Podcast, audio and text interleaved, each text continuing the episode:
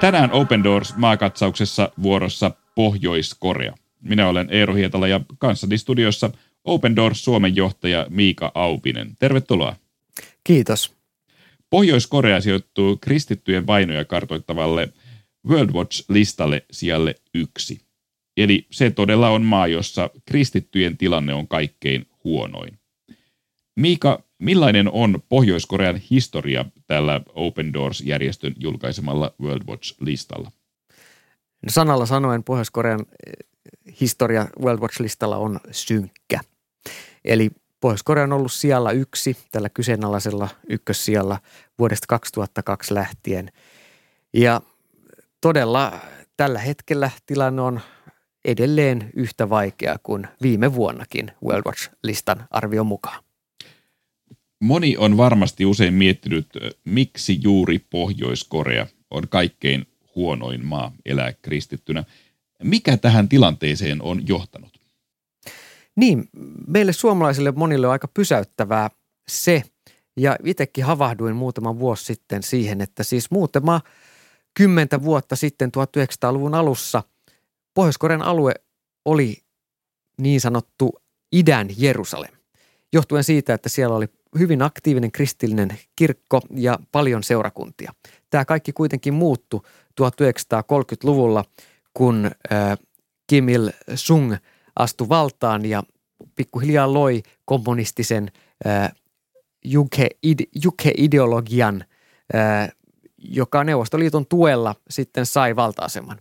Iso osa kristityistä joutui pakenemaan nykyisen Etelä-Korean alueelle ja käytännössä kristillisyys vaiennettiin vuoteen 1942 mennessä Pohjois-Korean alueella.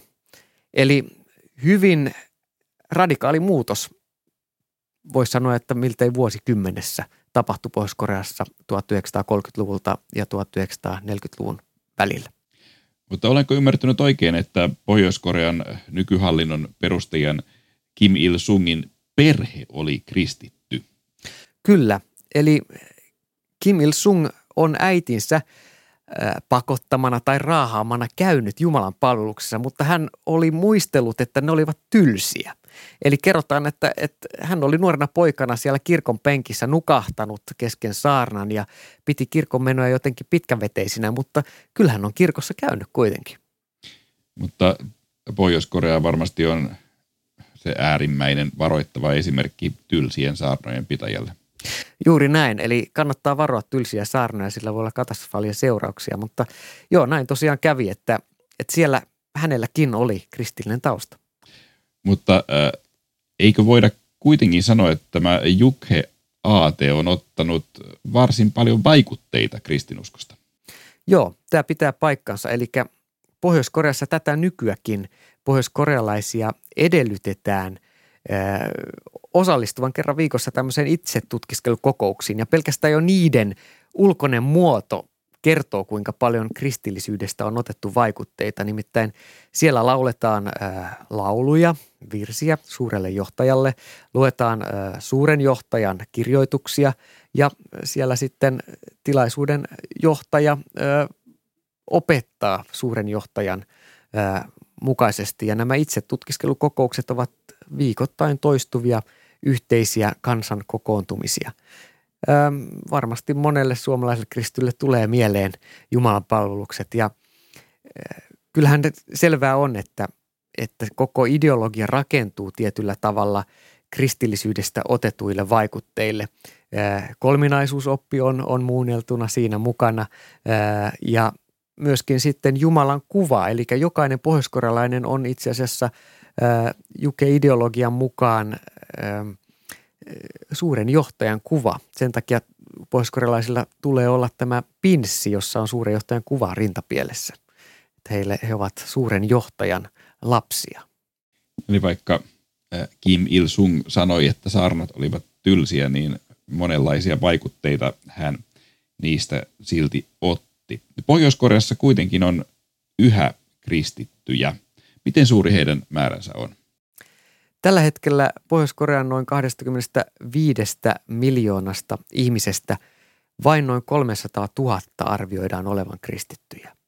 Ja haastehan tässä on toki se, että näistäkin 300 000 yksikään Pohjois-Koreassa elävä kristitty ei voi avoimesti tunnustaa uskoaan niin, että se olisi näkyvästi tunnistettavissa. Mutta maanalainen kirkko elää ja se jopa kasvaa siitä huolimatta, että 60 000-70 000 näistä 300 000 kristystä itse asiassa joutuu uskonsa vuoksi elämään keskitysleireillä tai, tai työleireillä. Eli Pohjois-Koreassa on kahdenlaisia leirejä ja moni kristitty on joutunut joko tällaiselle uudelleenkoulutusleirille, josta vielä odotetaan, että tämä henkilö pääsee vapaana ulos hengissä – tai sitten vielä vaikeammalle työleirille, josta ei ole oletettavaakaan, että henkilö koskaan pakenee tai pääsee hengissä ulos. Mutta siis 60 70 000 kristittyä elää tällaisissa olosuhteissa. No mitä tapahtuu, jos kristitty jää vaikkapa kiinni kristillisen materiaalin hallussa pitämisestä? Pohjois-Koreassa esimerkiksi raamatun hallussapito on yksilitteisesti – kiellettyä. Se on vakava rikos valtiota vastaan ja se ei ainoastaan johda tämän yksittäisen henkilön pidättämiseen kuulusteluun, jossa pyritään saamaan selville, mistä hän on raamatun saanut, kuka muu mahdollisesti omistaa raamatun, mutta kollektiivinen rangaistus ulotetaan tämän henkilön lähipiiriin, eli kolme sukupolvea vangitaan ja, ja kolmeen sukupolveen sovelletaan tätä kollektiivista rangaistusta niin, että heidät kaikki saatetaan passittaa keskitysleirille tai työleirille, jossa sitten he valtion vastaisina henkilöinä suorittavat loppuelämänsä rangaistusta. Eli heidän auttamisessaan varmasti on myös isoja riskejä. Jos siitä jää kiinni, niin todella koko perhekunta on vaarassa. Miten Open Doors-järjestö suhtautuu näihin riskeihin? Kyllä me suhtaudutaan näihin tietysti todella vakavasti, koska Open Doorsin tehtävä on palvella – vainottuja kristittyjä, myös siellä Pohjois-Koreassa olevia veljiä ja siskoja, niin kuin me mielletään heidät Jumalan luomiksi ja Jeesuksen lunastamiksi tärkeiksi ihmisiksi, siskoiksi ja veljiksi. Ja totta kai kaikessa työssä, mitä, mikä liittyy Pohjois-Koreaan, niin hyvin tarkkaan ihmiset, jotka työtä siellä tekee – niin miettivät, mitä voi puhua julkisesti ja mitä ei, ja mistä voidaan kertoa ja mistä ei.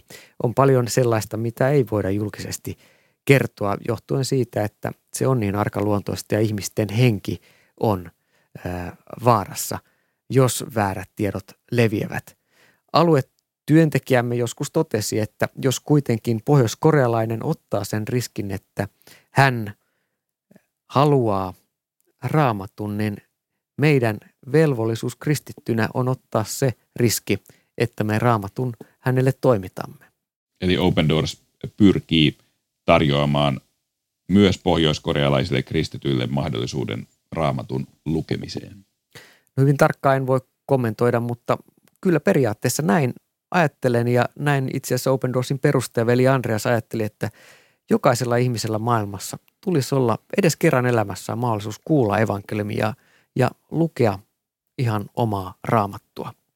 No moni pohjoiskorealainen kristitty on kuitenkin tavalla tai toisella kyennyt pakenemaan maastaan. Joutuvatko nämä kristityt pelkäämään vielä senkin jälkeen, kun he ovat paineet Pohjois-Koreasta? Kyllä joutuvat ja valitettavasti Pohjois-Korean tiedustelupalvelu hyvin mustasukkaisesti seuraa ja, ja tekee tiedustelutyötä monissa maailman valtioissa ja pyrkii tukahduttamaan kaikki yhteydet ulkomaailmasta Pohjois-Koreaan etenkin kristillisiltä toimijoilta.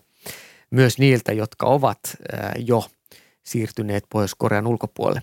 Eräs ravisteleva ja, ja varsin raaka muistutus tästä oli, kun 2017 vapunaattona Kiinan puolella työtä tehnyt pohjoiskorealainen pastori, pastori Han, jonka työstä nyt jo voi puhua avoimesti, murhattiin erittäin raasti Pohjois-Korean agentin ää, toimien kautta. Eli hänet oli, pastori jollain tavalla oli saatu ää, juoneen niin, että, että Pohjois-Korean agentit saivat hänet kiinni ja hakkasivat kirveellä hänen päänsä poikki.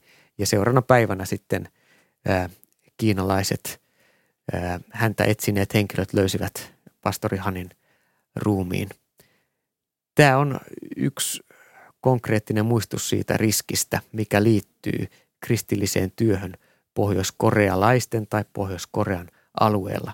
Ja kysymys tonkin tilanteen jälkeen oli se, että kuka jatkaa pastori Hanin työtä. No, löytyykö jat- jatkaja? Kyllä löytyy. Kuten tässä on käynyt ilmi, pohjoiskorealaisilla todella on hyvin vaikeaa pitää hallussaan kristillistä materiaalia tai raamattuja.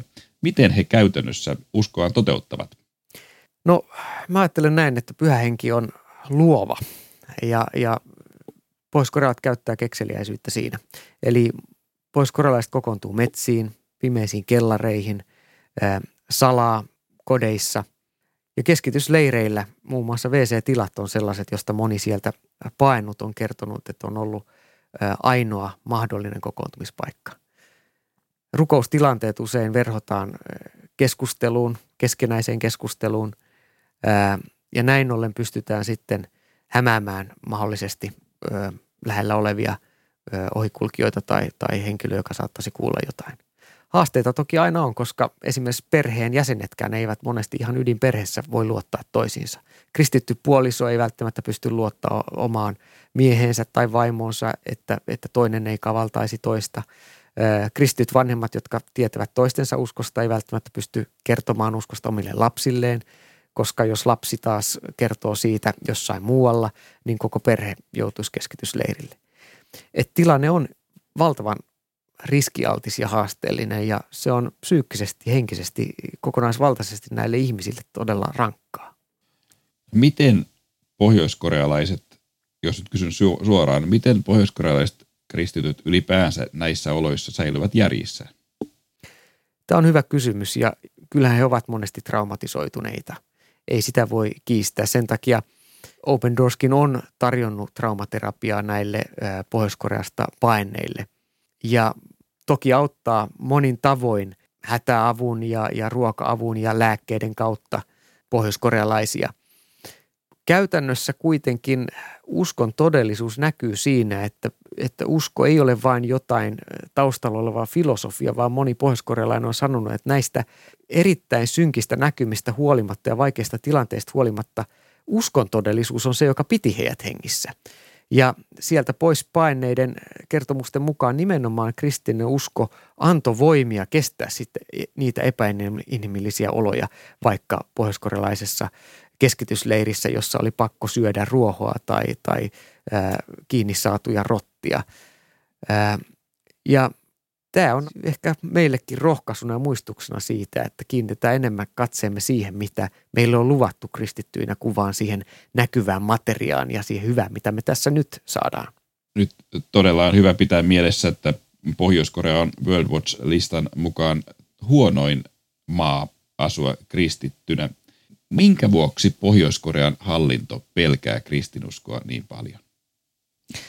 No kristinuskolla on tietysti mahdollisuus paljastaa koko hallinnon – ideologian läpimätäisyys. Eli, eli koska kristillisyys on siellä Juke-ideologian taustalla ja se, se on käytännössä luonut sen ideologian raamit, niin kristinen usko toivon näköaloineen ja syntien sovitusta tarjoavana antaisi uuden sisällön ja, ja uuden elämän koko Pohjois-Korean kansalle – joka väistämättä tajuaisi, että se mitä heille on pidetty ja se pelon ilmapiiri, jossa se on, he on joutuneet elämään tähän asti, niin, niin sitä ei tarvita.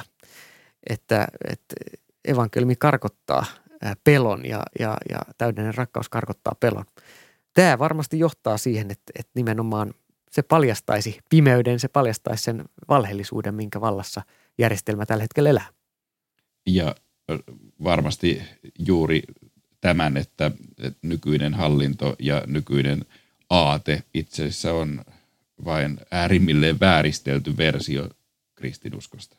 Juuri näin, eli pohjoiskorealainen versio, siis nykyhallinnon Kimin dynastian versiohan on, että amerikkalaiset ovat vääristäneet heidän ideologiansa.